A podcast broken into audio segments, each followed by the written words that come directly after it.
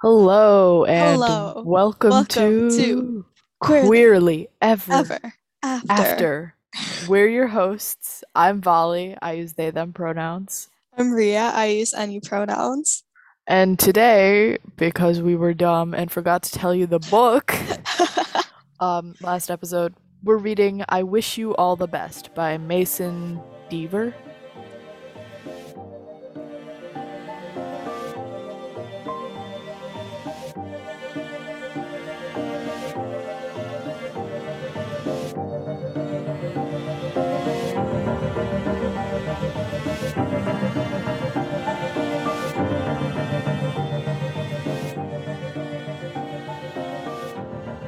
And the author goes by they, them They, them pronouns. pronouns. All right. Yes. Let me Mhm. double check that by going to the bio Yeah. real quick. Um, but yeah, we really, Mhm. we really uh did a goof last time. Yep, they them pronouns. okay. Yeah.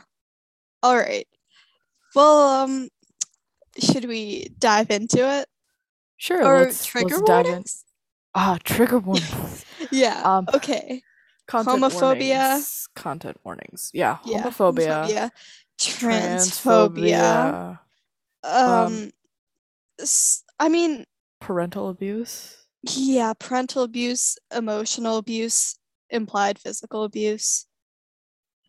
Um, let's uh, drug use. drug use. Uh, think that's about it. I feel like there's one more thing. I know, I feel like we're always missing something.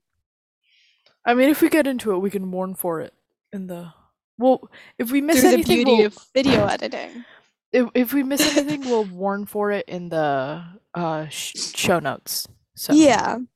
Yeah. which I do every time anyway. All trigger warnings are always in the show notes after the summary of the book. Huh. And my awkward welcome message. All right. So let's dive into the plot. Uh, the plot starts off with 18 year old um, Ben Benj- de, well, Benjamin Ben Benjamin de de something. DeBacker. DeBacker. Benjamin DeBacker. I don't know why I was Yeah. thinking De Veers. I was like, no, DeBacker. I know two Germanish last names. okay, well, I'm sorry to any German listeners. I, I know I sound like an ignorant American right now, and it's because I am. yeah, let's be honest here. We're both ignorant Americans. Yes, we are. well, anyways. Anyways, so then, I mean, his uh, their full name is like Benjamin, but they also go by Benji. Ben. What are we gonna do? Ben. We'll call Ben. We'll call them Ben because that's what they go by. Benji's like a nickname. Yeah, this whole book is messing with me though because like because Ben isn't out throughout the book, then um they basically kind of have to endure um like having he him pronouns be used for them and it just messes with my entire pronoun gauge. So I don't know, it also makes me really sad throughout the entire book. But anyways, so uh Ben Um, comes out to their parents in their As- senior year. as yeah, as non-binary. non-binary. and long Is- story short, their parents kick them out of the house Yeah. because they're assholes. Yeah, absolute assholes. Um, and so And he they has can go to die. Yeah, pretty much. And this is a what's it? Benjamin Ben's parents hate club. Yeah. Yeah. Um anyways, so, they basically call their sister who they haven't talked to in a decade since their sister is able to get out of their house after college or after high school. After high school. Yeah. and they their sister picks them up um with and their sister's married her name's hannah by the way Yeah. to thomas who's a chemistry teacher at north lake or north wake North Wake. north wake High I have no idea what North Wake even means. okay basically this whole story takes place in north carolina um ben and their parents live in greensboro hannah lives in raleigh Really? which Raleigh. Really? Really? No, it's pronounced Raleigh. Well, people say Sir Walter Raleigh, so I don't know. Is this British? That's British. okay, okay. We're solving this right now. I think my new goal is to pick Wait, Raleigh. We're Americans. No, we're British. Raleigh. Raleigh. Raleigh. This will not stop me. I hope you know this. I hate you. this is the new Sabran. No. anyway, so they move in to their sister's house and they uh, move high schools from wherever they were going, Wayne, Wayne High School, to yeah. North Wake. And North and, Wake is way more posh and all that, yeah. and it's like a better school it's, overall. It's better funded. But like within all of this, Ben is still dealing with like the emotional emotional turmoil of having your parents literally kick you out. Exactly. And, and their sister is the like turmoil he feels. Oh yeah, their sister because they feel that their sister just kind of left them to fend for themselves and their with their parents. Because Ben was eight when their sister left. Oh wow, that's really young. I didn't even think about it. Yeah. So, um, at North Wake, Ben meets Nathan. I don't know his last name. Uh, here I got it. I got Allen. It. Allen. Probably. Yeah, Nathan Allen. Uh, sure. We'll go with that. if we're wrong, I'm sorry. We should really take notes on characters. I mean, Volley, I gotta be honest, I remember the character names. Apparently not anything else, but so yeah. Um, because of the emotional turmoil, Ben decides not to come out at his at their new school. Yeah, the pronouns are really messy. Exactly, because like he, the like they're I not know out they're they the them.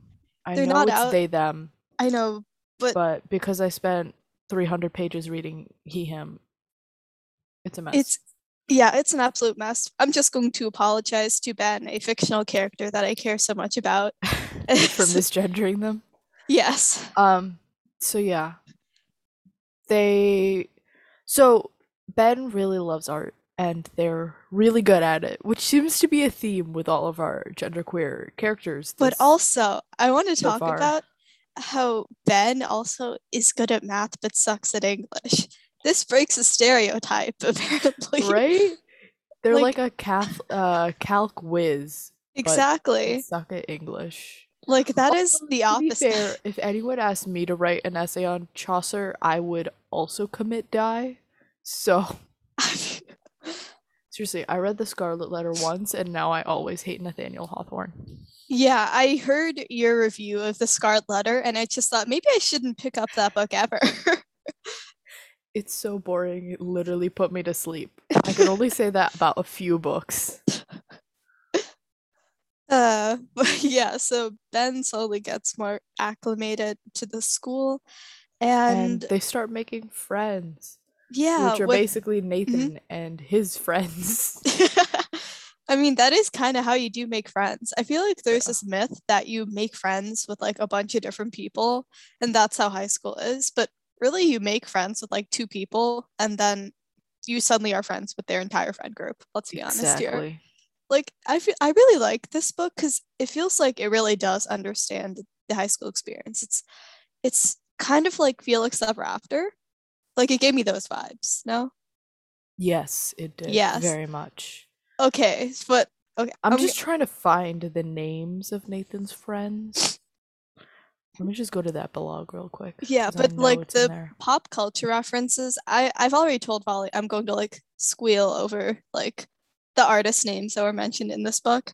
But anyways, um, so Ben just kind of so gets real quick. Mm-hmm. Uh, Malika and Sophie. All right. Yeah. Right. Neat. Yeah. So Ben makes friends with them. And I think basically they just kind of go through the high school experience and they're in their senior year. They're going to graduate like in a few months. Yeah, But- a second. yeah. It starts in the second semester of senior year. Mhm. But like the background is that he's or they're just dealing with like emotional turmoil because he just had to come out to their sister who's he's very supportive, but also the character like writes Hannah in a way in which she is still flawed as any human being would be with these new terms and all of that. But she tries, which is just so sweet. Like, can we mention how when Ben was kicked out, she literally bought them like n- me- like a few stuff from the men's section, but also women's deodorant and women's razors to like mix up. Exactly. I love that. And I feel like there's this common myth that non-binary means just completely masculine or androgynous, but like Well, for AFAB people, that is true. like there's the whole thing with if you were born assigned male at birth, would you still be non-binary? And I mean, yeah, I would be. yeah. I feel like it's really sucky though how like society just judges non-binary people on like exactly. their AGAB. It's so sucky, honestly. like, but like people have to be transmasc, and AMAB Exactly. non-binary people don't exist. It's like that's what I really like though. It's an AMAB non-binary character. you know, it's like I feel like we don't get that representation. Exactly. So, do you want to dive into some themes? Oh, absolutely. Can I start by ranting about how um the therapist treats the word queer? Exactly. Okay. Okay. So, basically Ben goes to meet a therapist. And I was literally just on the page, but I scrolled Bridget away. Taylor. Yeah, Bridget Taylor. And their first meeting, during their first meeting, basically Dr. Taylor Yeah. says, um, did Hannah tell you that I work with a lot of LGBTQIA plus you AP plus youth? And, then, Ben's just like, you can you use can queer. you can what the queer. And then she says, sorry, a few of my clients aren't comfortable with that word. And then again, um, on like yeah, she does it pages again. She tends not to use queer. yeah, And honestly- says- I know, but not all Mm. the members use queer to identify with. And I kind of like it in the sense that it's acknowledging that it is a trigger word and it's reclaimed, Yeah, but it's but- still But that's like saying the word gay or lesbian is a trigger word, you know? Like yeah. the discourse around queer, I mean, It's let's it's not cut minefield. Let's be fair here. let's not cut corners. It was started by turfs. yeah, in all um, honesty, like And they've used it to indoctrinate indoctrinate so many like teenagers because they're like oh queer is a slur or whatnot. Yeah queer is a slur but so was Like- gay so was lesbian. All of our words are of- slurs. Like like I feel like there's a difference in how if it's genuinely been used against you your entire life, and at this point it's just triggering to hear it, yeah then I can understand that. You don't want to like have to hear it, but you also should respect others who use it. Like, Yeah, that's their choice. queer has entered the mainstream you know like it's Mhm. not lgbtqiap plus studies That is it's a queer st- it's queer studies it's queer theory Mhm. it's like in academia they use queer in journal articles they use queer in books they use queer i've never seen any sort of academia or study or anything surrounding um, queer people that uses the full lgbtq plus acronym like Yeah, It's because queer. queer is perfect because it just encapsulates the whole thing. You don't need a label. You just got to And- know. And I I think this. that while Mhm. Th- thinking about some people who might see queer as a trigger is fine, I don't think that you should necessarily do it in this book, which to me feels like a lot like an introduction. Like the themes that yeah. are touched on in this book, the basics of dysphoria and um, gendering and queer theory and stuff like that. It's an introduction to baby queers or baby allies. And Yeah, and you don't want to just stick it right there. To put queer discourse into a book like this with no background or anything whatsoever, I feel like is dangerous. That is true, actually. Like, I think if you read this book and you have the background of the discourse and of the history of the word, then it is it is helpful to see like you know how Some people how are uncomfortable. an actual you know queer therapist would work and queer therapists probably do have that and work in that way but yeah as an introduction it may not be the best yeah, idea it's not the best place to put it because then you have the issue of um teenagers going around thinking, "Oh, queer isn't like a good word for everyone to use." And then they start with the queer is a slur discourse and then it becomes a pipeline to turfness. yeah there is that and on that note can we also talk about the bisexuality in this because the way it was addressed it feels like someone who reads this will think bisexuality is gatekeeping Exactly. yeah that was not it. Okay. So um Ben is also struggling with their sexuality through this. Um and they're like, "Well, I'm non-binary, so I can't be gay."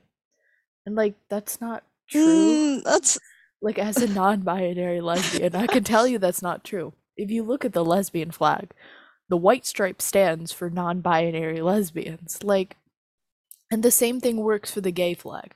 Ignore the fact that the gay flag is blue and the lesbian flag is pink. Ignore I don't know that how for a second. um but like both include non-binary people. Like they both have a white stripe to represent androgynous or non-binary people. Mhm. Um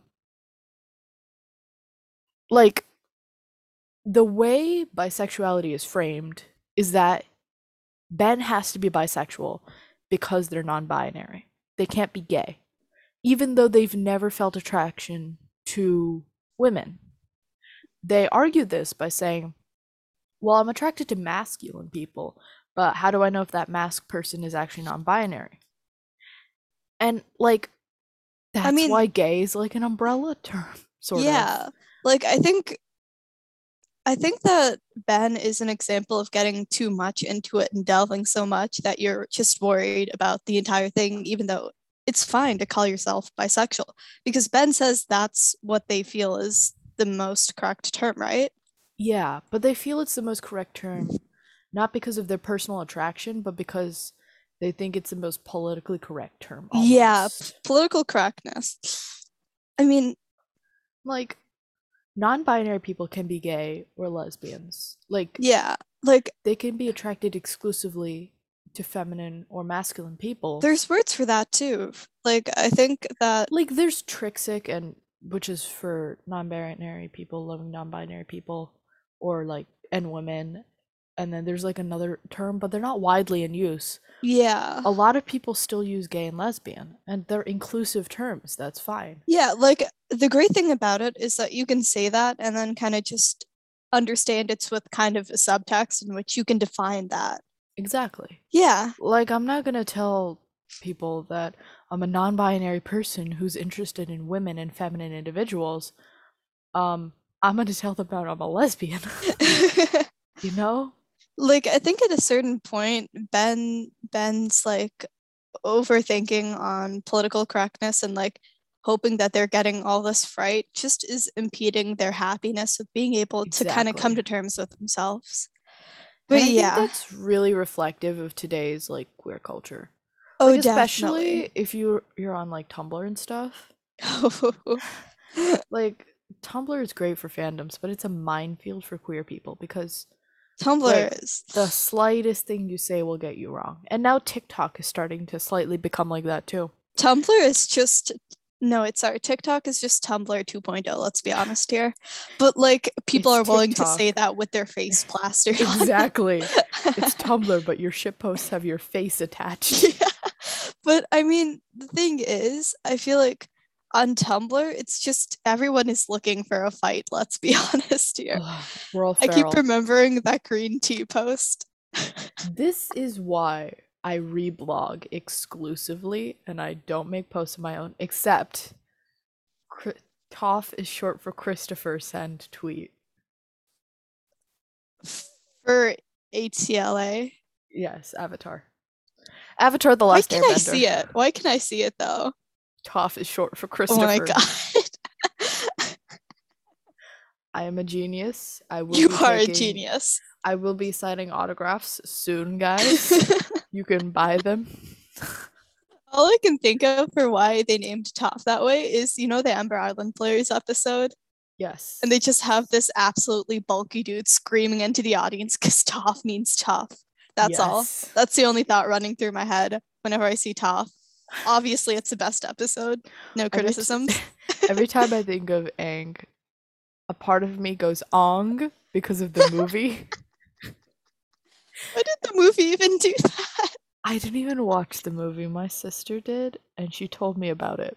You don't understand. I watched that in theaters as I- like I, what an eight-year-old.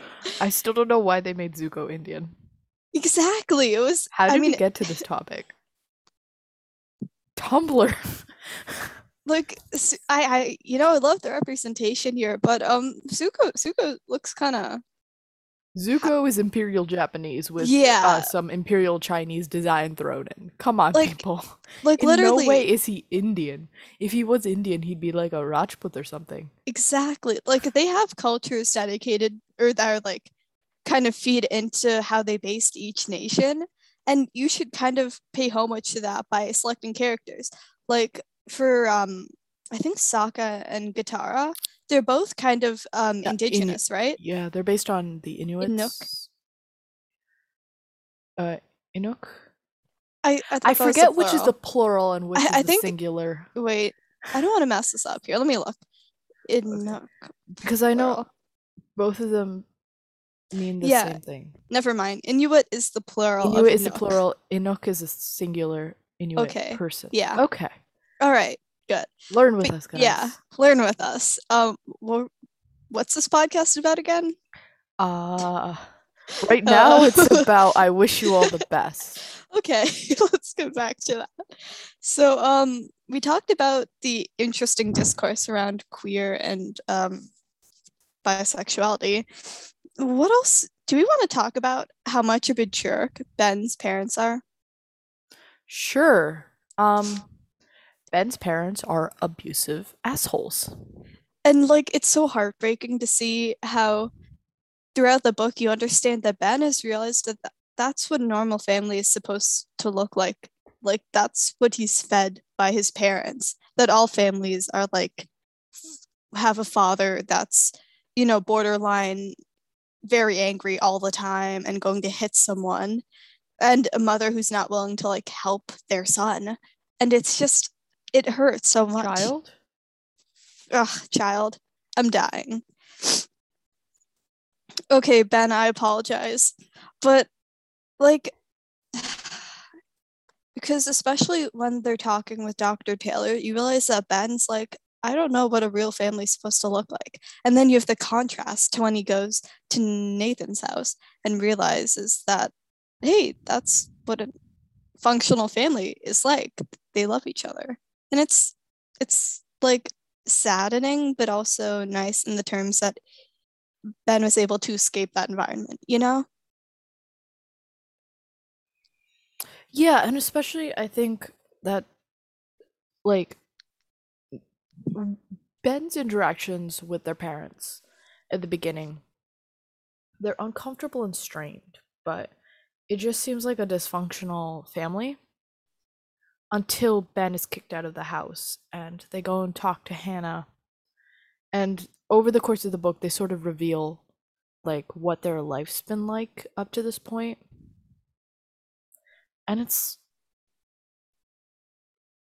it's just heartbreaking Should I mention Especially- this point that I cried seven times while reading this book and calculating the amount of page count? That is one cry every 34 pages. oh my god um Continue.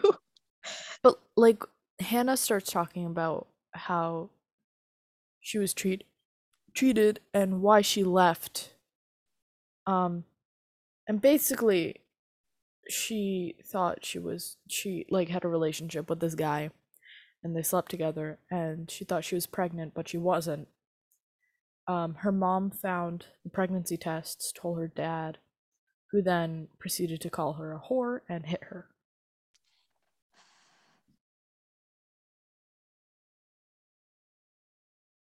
How is this book so heavy at times and at other times? Exactly.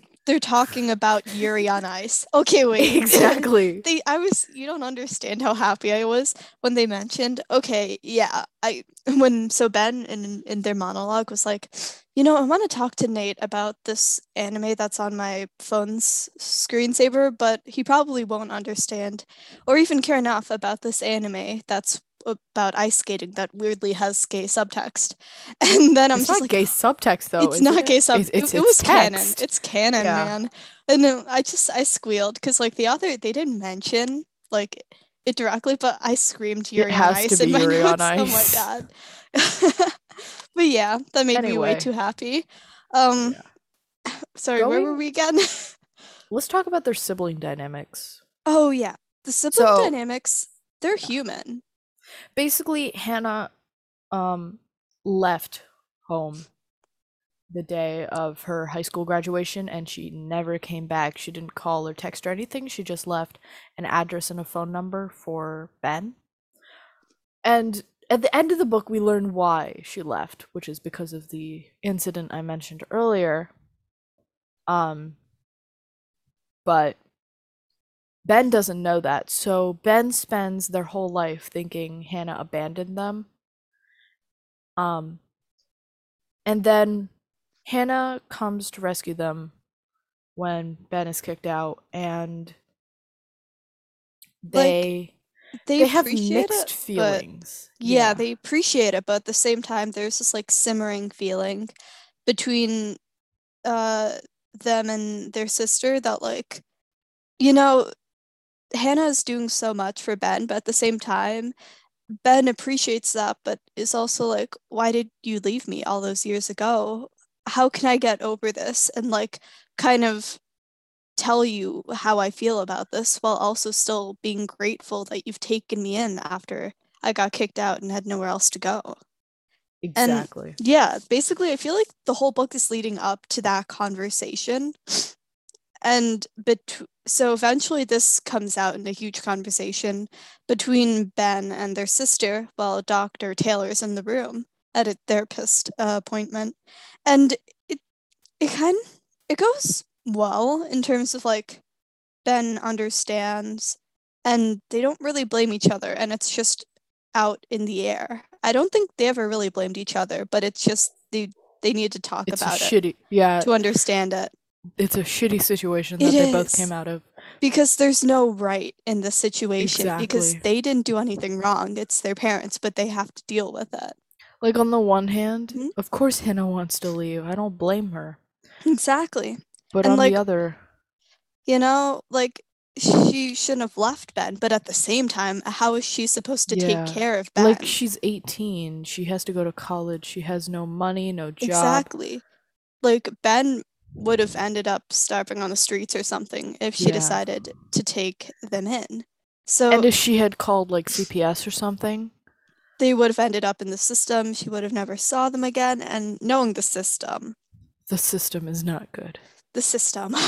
The fact that so many kids have to make the decision about whether the system or their current situation is worse, though. exactly. Like ugh, it's so disappointing. But mm, Do you need a Do you need a minute? You want to talk about something happy real quick? oh no, I'm not sniffling because because I'm sad. I'm sniffling because I'm sick. Oh, me too. it's not COVID, guys. yeah, it's I not just have a COVID. cold. It's, it's it- Do you it's get a cold every day too? Yeah, especially Okay, good. if I stay up till two a.m. like I did last night reading fan fiction. Leave me alone. I stayed up until 2 a.m. reading this book.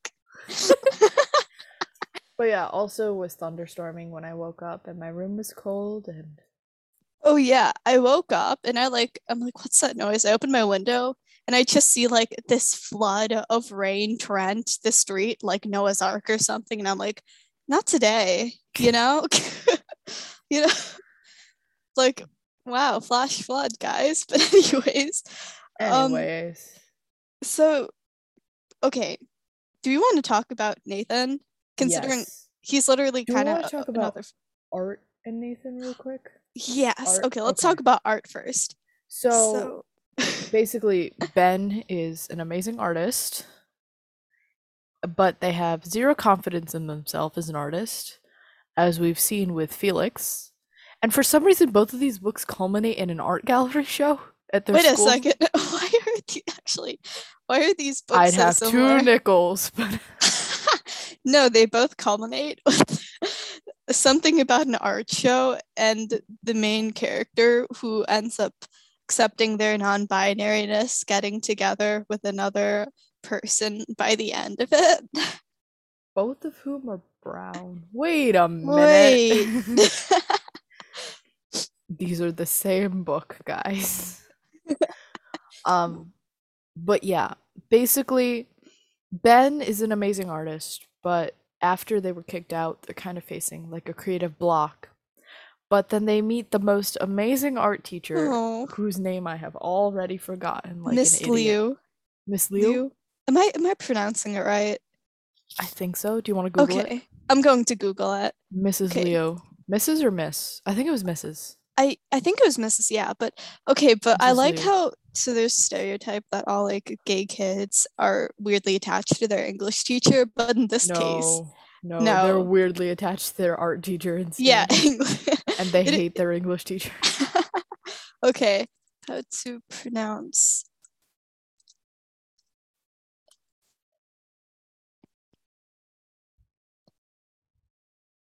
Okay, let's look it through. Pronouncenames.com. Th- This isn't an ad, guys. Um, is, is this a reliable source? probably not. Can you hear through my headphones?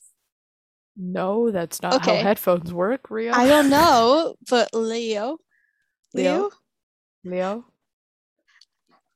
I don't think Okay. pronouncenames.com is a good resource, guys. Okay, we'll go with Leo for now. Go and we Leo for now. apologize to anyone whose name is that. If And we are yell at butchering us, it. Yeah. If you want to yell at us and we Please somehow have email us. listeners that aren't my friends or Ria's friends, uh, we will not be angry if you yell at us. Please Yeah. do.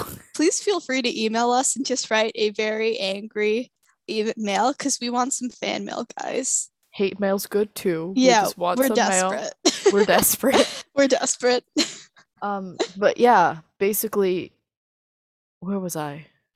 Brain Um, no work today. okay, yeah, wait. Anyway, so Miss Leo, she basically like just Takes Ben under her wing. Exactly. Like she lets Ben come in during lunch to work on their artwork.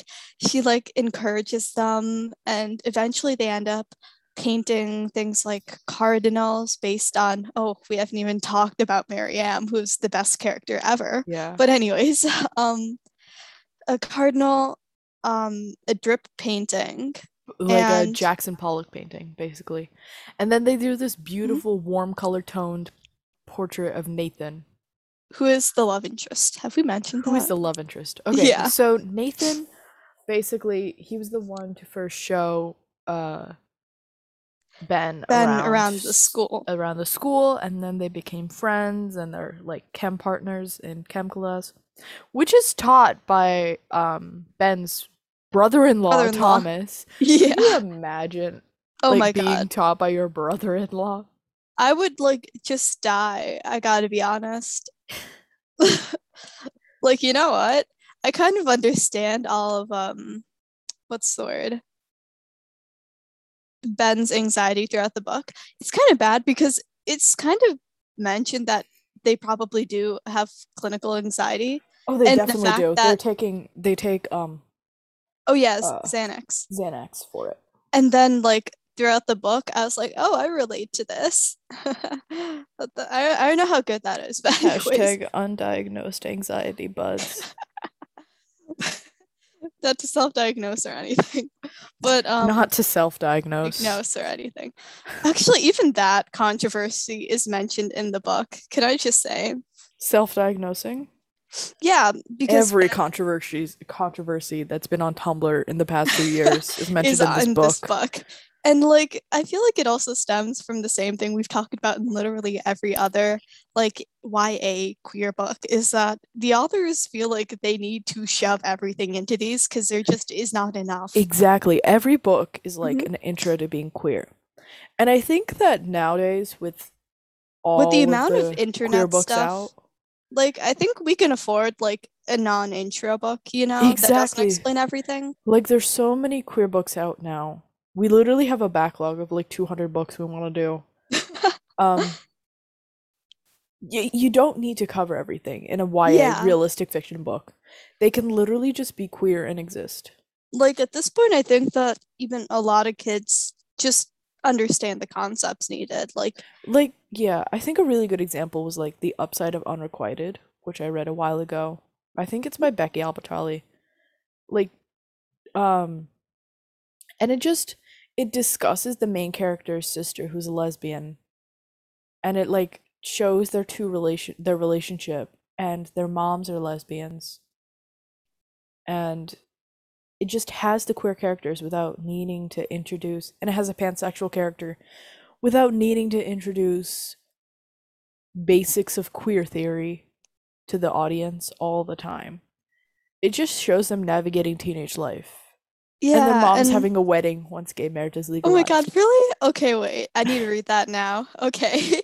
I mean, it mostly does focus on the straight character, who is the main character, but just the queerness in the background. Like you can do that with queer characters. like, Once it's like, okay. yeah, like once we get over our gay as our personality phase after coming out, which is very fun, by the way. When you It is a fun phase, let's be honest here. But it just becomes a part of who you are, and Kind of just being able to see it not being treated as a big deal is nice. exactly Yeah. like we don't need the whole "here's how Shebang. pronouns work" spiel every time. Yeah. okay, but anyways, so I think we should talk about how Nate or Nathan is the ultimate golden retriever boyfriend. Oh my god, And he owns a golden retriever. I'm gonna call Oh it my God. symbolism. it definitely is symbolism. It's the juxtaposition of the man onto the onto the dog. Look at us using big fancy essay words. yeah. We're both taking AP Lang next semester, guys. We're screwed. Look at us, guys. but anyways, like I really like Nate because they're just like the epitome of having a way too cheery friend. Like bug you, but you also love them at the same time. You it's- and me, me at night, you at five in the morning for some ungodly reason, waking me up. I mean, yeah, maybe, maybe. We're ideal roommates. We are You ideal a morning roommates. person. I'm a night person. We shower at different times. It's great. yeah, I will continuously wake you up though. I hope you know this. If we ever roommates. I really hope we don't go to the same college now. Oh wow. No, I, you know how colleges have that survey where you like click through things and they like match you up with other students for roommates? yeah, we definitely not match given that I'm a morning per or I'm not a morning person and you're not a night person. No, but hear me out. We would probably end up rigging the survey. So we just type in every single thing exactly the same. yeah.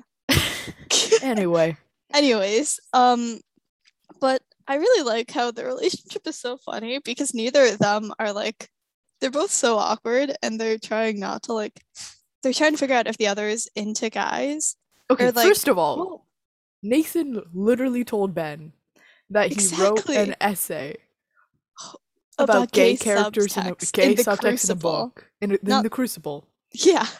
and And then Ben has the audacity to wonder if Nate's interested in in guys Exactly. or is bisexual or It was just so funny. I like I had smacked myself. I'm like, No, no, a guy that writes an essay on gay subtext in the Crucible is definitely straight and and it's women. so funny because you can like understand that that Nathan's like, oh, I'll bring this up and see if Ben's into that. Maybe I'll understand if they like me. And then and then Ben's like, there have been no signs. What am I going to do? And it's it's really funny. I'm They're sorry. idiots, guys. It's great. like they hold hands throughout the entire They book. hold hands and stargaze on the roof. We're well past. But also, I like how they can both see that it's just platonic at the same time too. Like we need more platonic affection. We do. But Should also we- they're holding hands and gazing at stars yeah, on the roof. like also it is kind of that can that's kind of talk- fruity, guys. kind of Mr. Pineapple, the fruit makes a reappearance. Mr. Pineapple. Oh my god. Every time something fruity happens, I'm gonna bring Mr. Pineapple back into the frame. Can I buy Mr. Pineapple a mini um top hat that I found at Joann's? Sure, you can buy my stuffed pineapple a top hat, I guess. I'm deciding whether I should put the top hat on my bird and then I can caption it yeehaw on my pet flamingo. Inflatable flamingo. You don't have a real flamingo, Rhea. Yeah, I needed I needed to make sure our listeners knew that I do not own an actual flamingo. They think we live in Florida. no, but plastic flamingos out um outpace actual flamingos in terms of population. This is terrifying. Imagine is just terrifying. living in the world as a subspecies and realizing that the um bipeds have decided to make weird plastic character caricatures of you and stick them everywhere. I wanted to get a plastic flamingo for my front yard, but my mom was like, "No, we can't do that." And I'm like, so if I gift you one without a receipt, can we make this happen? But anyways, um where were we? uh, stargazing on the roof. Yeah, but also can we talk about Mariam? Miriam? Yes. Okay, so Miriam is uh Ben's Shia adult positive influence. She's Shia Muslim. There's Shia They're Shia Muslim. I know. I'm sorry. It's the hijab. I'm sorry. I apologize, non-binary Muslim listeners. I know. We, apologize for just the amount of mistakes that we have made and probably will make once or twice throughout this podcast. They see. I do this to myself. I misgender myself. Okay. The great part of using any pronoun nouns you cannot physically get misgendered. I'll call myself she in my head, and I'll be like, "You're not a woman, Volley. What are you doing?" Okay, but- anyway, so um, they're like the they're- coolest person ever. they're the coolest person ever. They've Basically, canonically met Beyonce. I feel like They've like we need to put that canonically met Beyonce. They've done a video with Beyonce. So basically, they're this YouTube star that talks about um, their queerness, their non-binariness, and their relationship to their faith. Mhm. Um, and basically, they like throughout the whole book, they text and chat with um, Ben, and just they're the positive adult influence in their life. it's kind of like messaging some like startup YouTuber and then they just get like insanely popular. And you're like, oh, I'm friends with the celebrity. I didn't even notice this. I don't I can't even think of, a, of an example. Um I mean, the closest I've ever gotten to that was I followed Darren Criss before he was famous for being on Glee because um, I watched a Harry Potter musical too many times. Not me outing myself eh, for as every Glee fan. that- fan, No, I hate Glee. Glee can die. I've never watched Glee. Well, I've watched the first two episodes of Glee, and then Mr. Schue was too creepy. the whole series it scares me. I tried to get Yeah. through it. I really did. It's like Swish, The Swishy Office, was but worse. Yeah, our friend uh Shusti tried to get me into it. Um and I was like, "No, thank you." it is a train wreck. I'm gonna be honest here. I I watched it for gay Barry Allen. I still can't get over the fact that Grant Gustin was in it. Okay. Exact. No, I can't. Didn't didn't he, didn't Grant Gustin like date or well, their character dated someone in the show? Like, yeah, It. basically Darren Criss was one of the part of one of the two main gay couples and then Grant Gustin dated one of them for a while because there was like a cheating thing. I, I don't, don't know. I only know about the show from Tumblr. um um. Did okay? Can we just tally up? So we've had the Avatar: The Last Airbender tangent. we've had the Glee tangent. Um. the Yuri on Ice tangent. The Yuri on Ice tangent. Um, trying to think what Wherever what what what did we tangent about after stargazing? Um. Oh, the top hat, right? The top hat. Guys, the it's top too hat much. flamingos. I'm sorry. This is like a four, no, sixty percent tangents. If we get through the book, guys, you're lucky. You Can you should. tell can you tell we have no attention span? I mean, I think top hats were very important, though. Joann sells Agreed. mini top hats for 99 cents. I want Like, one. I have to stick one on my bird and tell him to say yeehaw. It's gonna happen.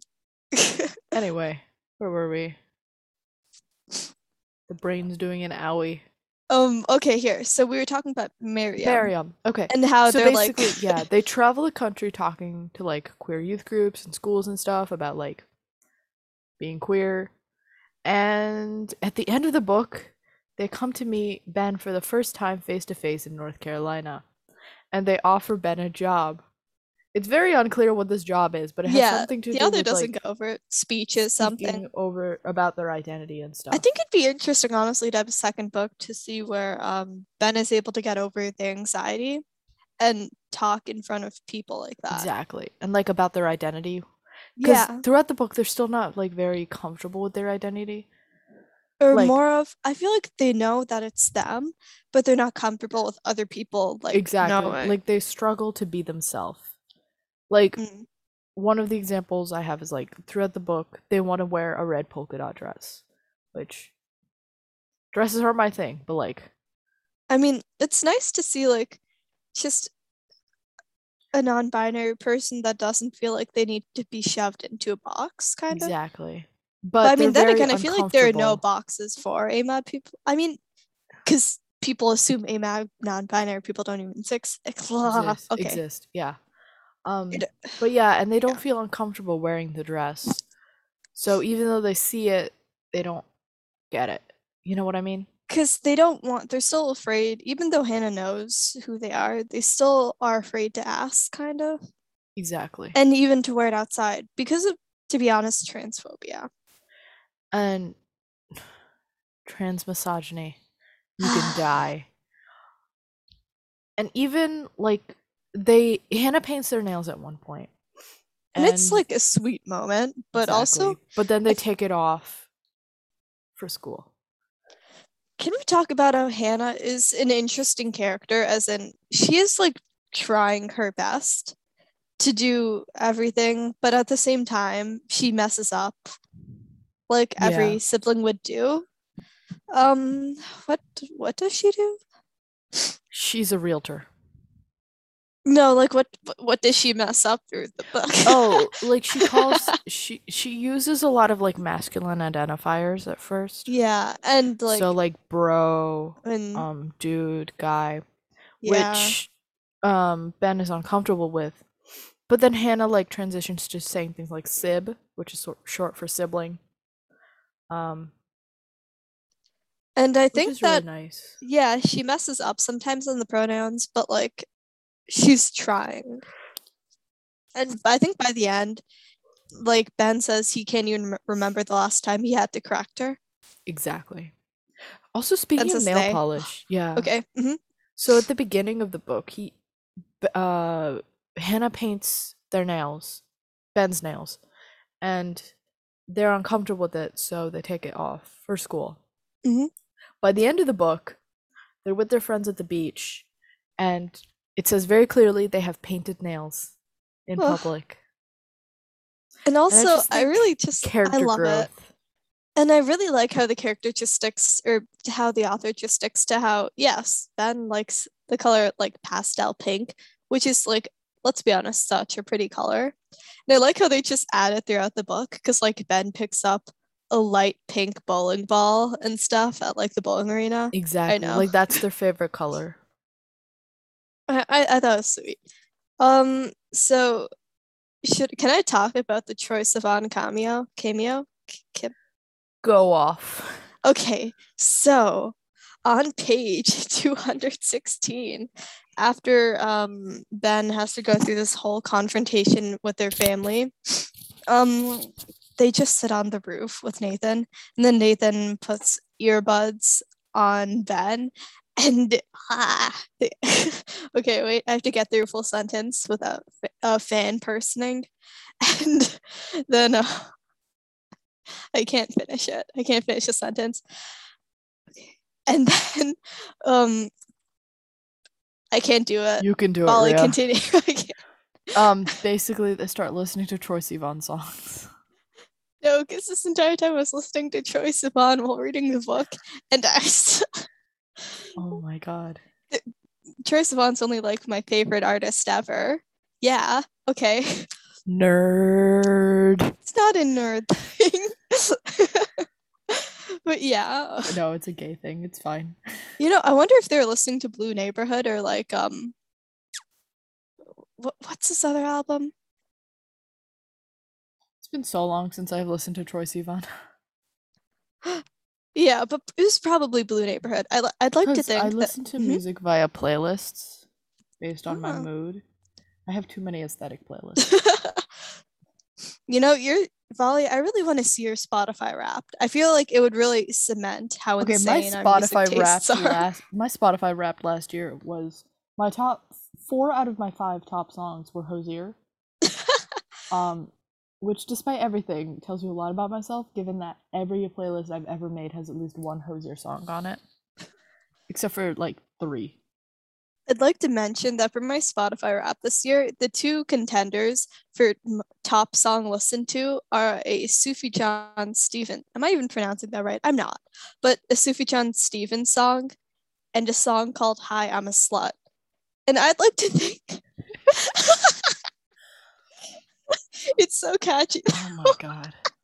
I'm gonna I send it bet to you. Nathan's I bet Nathan's Spotify rap would be Troye Sivan. I'd, I, I'd really th- like to. Okay, wait. I have to look up what is what is Troye Sivan's other album. I was about to mention a song that like just reminds me about their two dynamics. Okay, I Um, will find this But out. yeah, the whole time I was reading this book, we have a friend named Nathan in real life. Yeah, exactly. So and I was just picturing him. yeah, me too. It was confusing. It was very confusing. It was very confusing. I'm gonna say more so for me. um, but um, yeah. Okay, I'd like to think that they were both listening to Lucky Strike because that is the perfect Okay, definition of their relationship.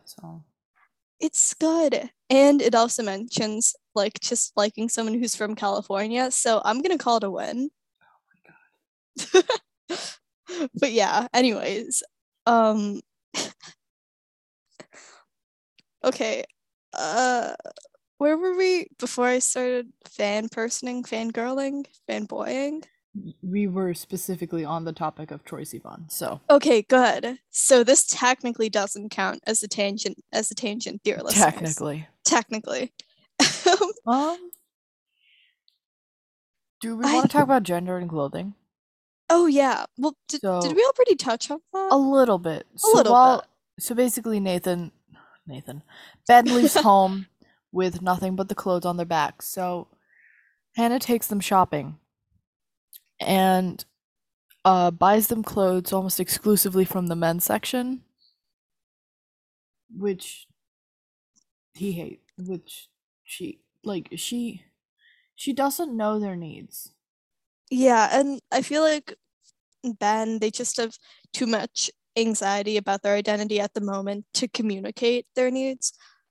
Like, it's a weird thing where Hannah should not be a mind reader, but also maybe Hannah could have asked. Like, no one's at fault here, but it did kind of make me feel bad for Ben. because Ben didn't know how to articulate their needs. They were like, "Hey, the sweater in the women's section is really cute.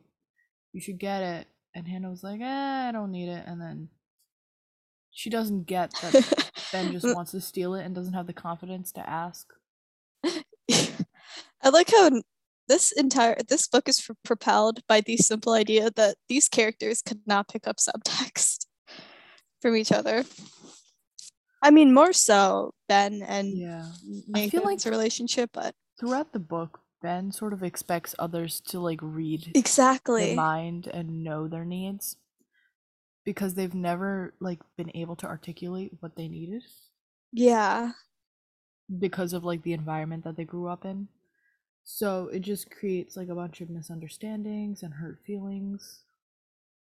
should we even talk about like just how that amount of trauma of living in a house where you don't feel like safe it's just so heartbreaking to see how that has completely changed how like ben's life path been has been because like their personality is kind of at this point anxious and scared because they don't trust a lot of people at this point with their identity.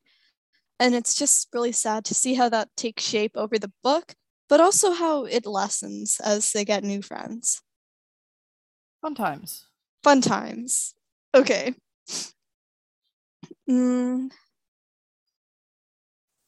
Oh, and also another theme is how um, Ben mentioned how all the people that they see on like YouTube, television, all the NB people have perfect skin, have the like perfect androgynous look, Oh thin noses, God. like it's just yeah. androgynous and ideal.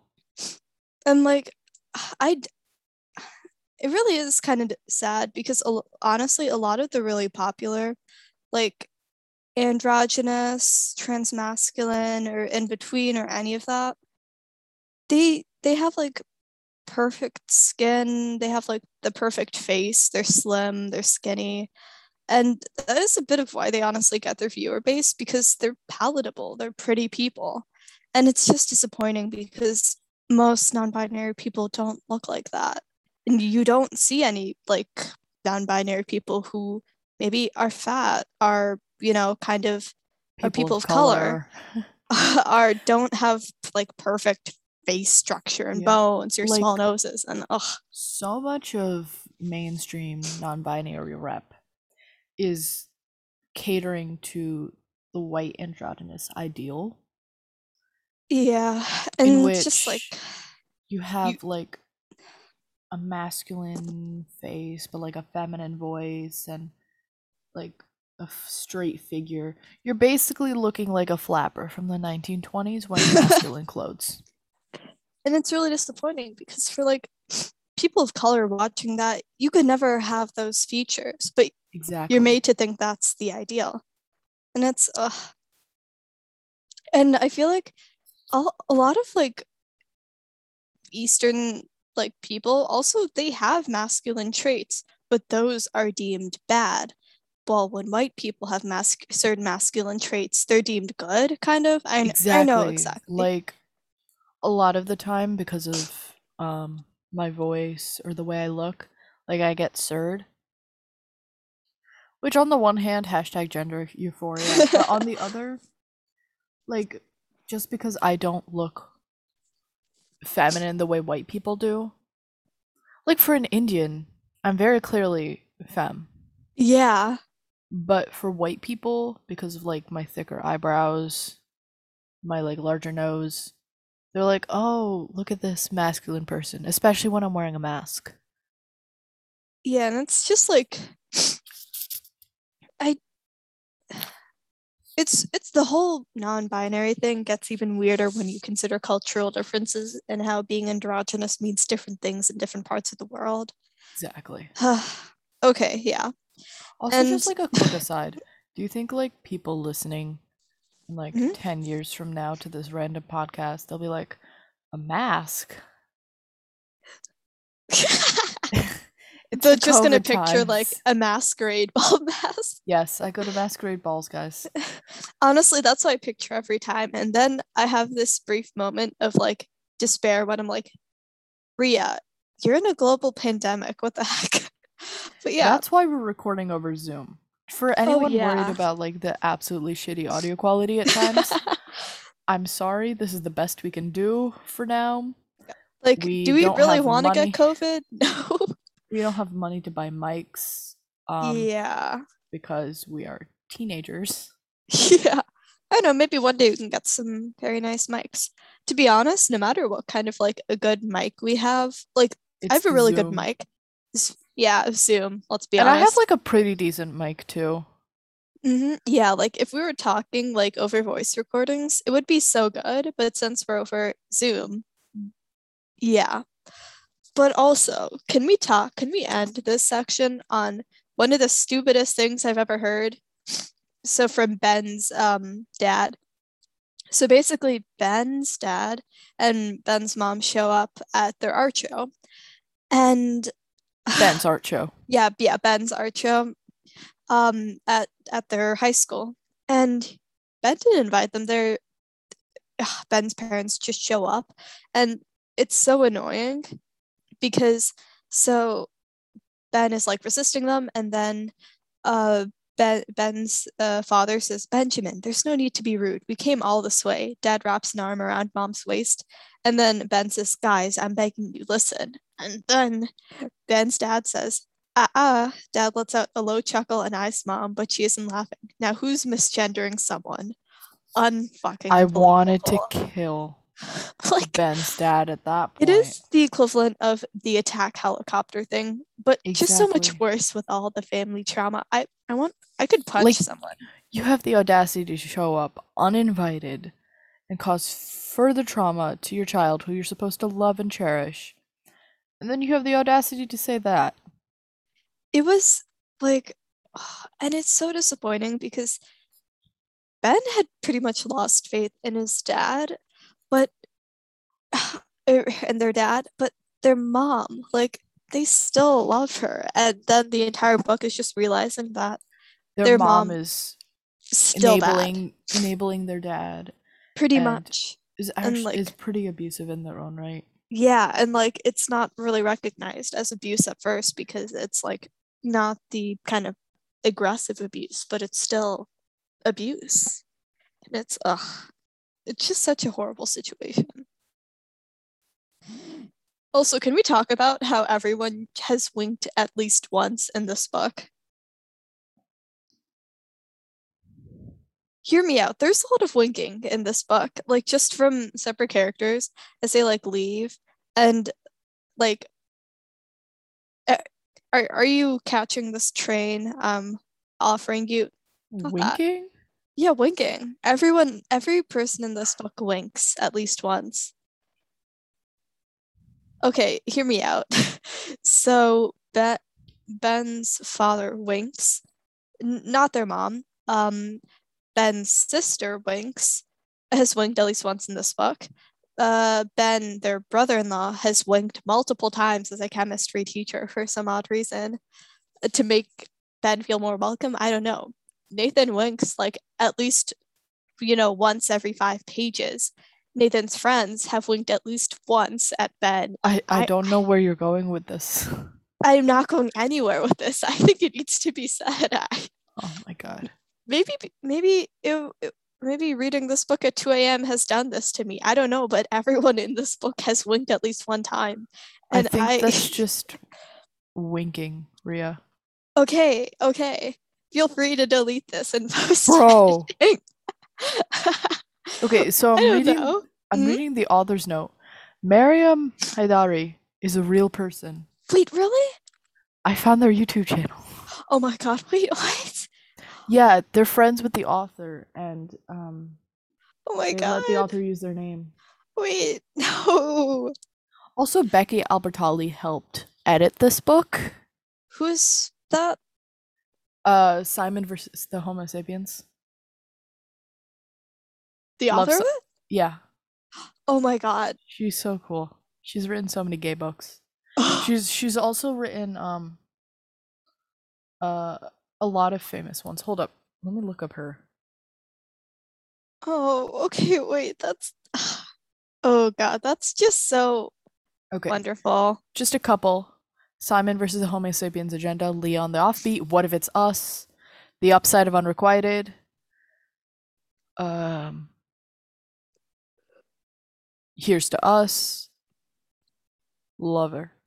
She's so cool. Oh. Okay, but also talking because you mentioned Love Simon, I just realized another topic. Can we talk Wait. about Hold up. Mhm. I think Mariam Haidari is just their friend. and not a famous YouTuber who's met Beyonce? No. It's okay though. It's okay. You That's know, cool. life lesson. You don't have to meet Beyonce to be cool. Exactly. but anyways, I think we should include one quote from our podcast that is the stupidest thing ever, or possibly the greatest thing ever, and just stick it in the description. Like this is what you're getting yourself into. but anyways, so since you mentioned Love Simon, that was another topic I wanted to bring up. coming out is seen as like the quintessential experience and it's kind of pushed on queer people and it's seen as like a part of the journey and something that you really have to do. But sometimes it's pushed on people over their safety you know and it's just seen like society that's the one Like, it's mainstream yeah. in society because it's the one part of the queer process that usually involves straight people. That's you know love simon is centered on that. And it's Um, like and especially like in TV shows mhm, in high schools with featuring like queer teenagers, it's always they're in a relationship. One of them doesn't want to come out because their parents are violently homophobic. exactly And then the other one pressures them into coming out, or it's like And they come out, you. and Like, then if I had a girlfriend or a partner in high school, I'd never pressure them to come out. I know how that feels. Like, Like, it's so annoying because there's this weird idea that you have to put being you in front of your safety. Like, no, you No, no, know no. what? don't come out until you know it's safe. Yeah. Like, And in this sometimes, sometimes yeah. like if you, it, being who you are, if, hiding that can be dangerous. But so is getting kicked out. Like, or, And- you know, honestly, it's scary how getting kicked out isn't even on the deep end of the spectrum of what could happen. Exactly. Like, why is that on the good end? Why is world like this? like and Mhm. the fact that so many young kids have to think about this Exactly. could you and- imagine being 13 and making that choice Like, I feel like Ben in this, they think that their parents will be all right with it, and they're not. But at the same time, they're also kind of pressured by society to think that this will be it, when deep down they sort of know that it's not going to go that well. exactly and like they talk about this in their therapy uh, one of their therapy sessions Mhm. their therapist is like why'd you why'd you come out to them if you you know if you didn't think it was safe Mhm. and ben's like Mhm. i thought i could change them Exactly. And it's just so heartbreaking. That idea that, like, you think that since you're their kid, you know, maybe maybe that means more than anything else. Are we projecting? i'm too sad now Should we get a cry count for you too? i mean i didn't cry i just felt generally sad the whole book Yeah, uh, my cry count probably is a bit off, let's be honest. Um, but yeah, once every 34 pages, guys. um, I think that's it in terms of that. We also kind of discussed, did we discuss the queer part of it too? um i mean kind of Like, we have a, like the whole book we sort yeah, of discussed we kind of just, we kind of forgot about our categories that we usually do. I mean, we've Um, kind of given up on separating the queerness from the rest of the book because It is hard to do at only this point. possible with like books that aren't about. They, yeah, that aren't about it. So like, it worked for um the Pride of the Orange Tree. oh, yeah, because it was like, there's an actual plot besides that. Exactly. Yeah, but Once most of the get- other yeah. Once we Yeah. get back to like reading books that aren't about being queer, it'll probably be better. yeah, at the moment, you just get an info dump, guys. So I just like to end with the fact that today, uh, while I was reading this book, I learned where "Draw Me Like One of Your French Girls" came from. You didn't know it was from the Titanic. I didn't know it was from the Titanic because I've never you seen the it was- Titanic. I've never seen it either, but I still know it's from the Titanic. I thought it. I thought it was just like a thing that originated on Tumblr or something that we all just say. Okay, what Tumblr word has become that mainstream? Tell me that. Um, Miette. Maybe, maybe. But that's Twitter technically. Let's Okay, but like the whole Victoria cats speak like Victorian children started on disparaged Victorian. Yeah, okay, that's Exactly. true. Um the Grinch like, X Tony the Tiger fan fiction. okay, but like what word specifically? A phrase like draw me like one of your French girls. Maybe man, hand, hook, door, car, gun. Stop. I don't even understand that one. It's from an never- old meme. I will never understand it. I've like I've allowed myself to relax. Oh, oh, that. oh, the, the the mushroom one. Tell me the name of God, you fungal. Oh my god, you cannot kill me in a way that matters. No, the a trace of the true self exists in the false self. yes, I don't- that that's on Tumblr. I'm going to make that my AP Lang essay title. it's gonna happen. Um, there's one more. Take the breadsticks and run. Oh Is my that- god. I like your shoelaces. Oh my god. okay. Uh, I I still can't. You thought draw me like one of your French girls was from Tumblr.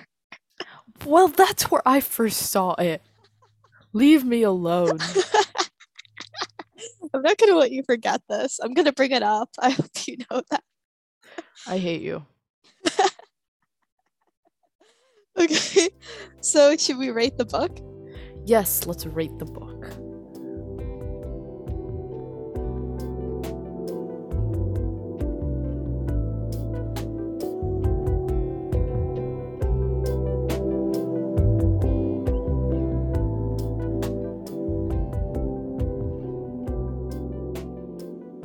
Um so do you want to go first? Okay, wait. I need to devise a metric. Do you have any ideas? Poorly pa- pointed out constellations. no, not even poorly pointed out. Fake astronomy. Cardinals. Cardinals. I like that. Ooh, cardinals. Okay, okay. I I'm gonna give this book um Golden retrievers. yes. Oh my god. Okay, I love golden retrievers so. Okay, uh an 8.9999 repeating. You don't want to round up there, maybe? no, there's no Or rounding You want up. to keep it a nice irrational number, Yes. or is it a Can- rational number? Guys, I'm gonna fail AP Calc. Can we talk about how one time I wrote down 0.3 repeating with like the little repeating bar on a test, and my teacher marked it down because I didn't write one third instead of it. I remember that. It's been six years, guys. But, but anyways, um, 8.999 repeating because I feel like the book is a bit odd in some aspects, especially like how we discussed earlier with discourse around queer, yeah, bisexuality, and how it's an intro book, but also not an intro book at the same time with those details. But you know what? I'm gonna round it up. I love the characters. Okay, it's a, it's a 9.0 golden retriever because like the characters are so lovable. They're all really trying their best except the really shitty parents. And like it makes you feel warm inside. And like I it was really well done because there wasn't extravagant prose. Like I, I say prose in every one of these, but there wasn't extravagant prose. It was just uh, well well written and well paced out. I, I really just I really love the book and all the characters. Maybe I should give this a 9.5. I don't know. I'm trying to like keep the scale good. We're gonna we're gonna settle a 9.0 and I just I really love the term I wish you all the best. It's it's so romantic and endearing, but also platonic and soulmatey at the same time. Uh, Um, okay. I give this book a solid eight. Wow. Um, okay. I I felt like it it simplified too many things for an intro book, and I didn't like how it sort of brushed over queer. So it sort of gave an intro without really going into depth, so it just sort of would leave readers confused. I feel like the characterization was a bit simplified, and that Ben at times didn't feel like active, which, to be fair, he was suffering from they were suffering from depression, but they didn't feel like an active participant in their own life. And a lot of the book was more concerned with like introspection about queer theory than it was about Ben actually living their life. So I'm gonna give this an eight because I did like the characters. And parts of it were really good. But I think it's a bit simplistic. That was fair. I'm sorry, random adult author. Um, that me, a 16 year old, is tearing you down like this. I feel really bad about it. I'm sorry. Honestly, I, I just I get scared that one of the authors is gonna like hear our podcast and be like a bunch We're two not 16 year olds. for that. We're not famous enough for that. I know maybe two 16 year olds are trashing our book. Like I feel also bad about Ruth Vanita's book because like they put so much symbolism. They did all this, and then Okay, I'm like, but by the I didn't end, get the symbolism. Okay, yeah, by I the did. end, once we discussed it a bit, it's definitely our one of our top favorite books. Like let's be. It was honestly like I need to read that book again to understand it, and not at 2 a.m. But um, yeah, I'm I'm a simpleton. I'm gonna say it. If a character, if a book has good characters, I am strung along. So yes, I say as a critical podcast reviewer. Um, but yeah, the book it has its ups and downs, but uh, yeah, I think that's it. Uh, do we want to go through the whole here are our social spiel? Actually, I'm just gonna link the socials in Yeah, let's be honest. notes. I think I don't- given up. I've given up already. Well, dear, I, I feel bad. I feel like I'm ripping off Welcome to Night Vale whenever I say dear listeners. okay, but um, are you ready for the closing? Yes. We should say I wish you all the best in the closing. Cut cut this part out later. We should just say it. We wish you all the best, listeners. no, but after we say what?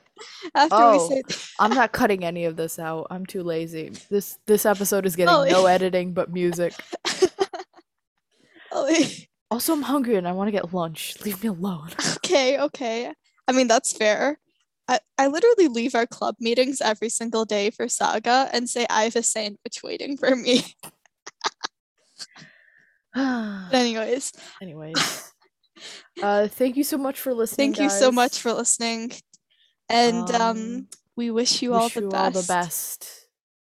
You can It sounds cheesy Yeah. coming from us, I'm gonna say. you you can find us at queerly ever after weebly.com where all our socials are linked. We're also gonna put put a link to our website and our socials in the show notes because I'm sure I have enough characters for that. But anyway, um, thank you for sticking around this long. Yeah, thanks for sticking around this long. I hope Uh, we didn't lose you at the top hats. So, according to my imaginary calendar of when these episodes are going to be published, last episode when we said Merry Christmas was the second weekend, uh, the second week of November. Um, so this will be somewhere around the end of November. So, like, Happy Thanksgiving, I guess. Did we say Merry Christmas like in November? Yeah, yeah, we did. Wow, Volley. Um, Happy Thanksgiving, I think. Happy, yeah. If it's not Thanksgiving or you're a weird Canadian who celebrates it too early, um, good good luck with that, guys. Yeah, good luck with that. Um, next week we will be going over. Well, not next week. In two weeks we will In be going weeks. over. This um, they, both, die, at the end by something Silva. Adam, Adam Silva. I don't know, but Should look at we- us being hold on. organized on our own podcast. we keep saying this. I say Adam's- this every podcast. Adam Silver, Adam Silvera. All right. So next week or two weeks from now, we'll be discussing "They Both Die at the End" by Adam Silvera. It's kind Um, of this is the ultimate TikTok recommendation for K books No, behind red, the white, seven. and royal view. Red, Okay. white, and royal blue.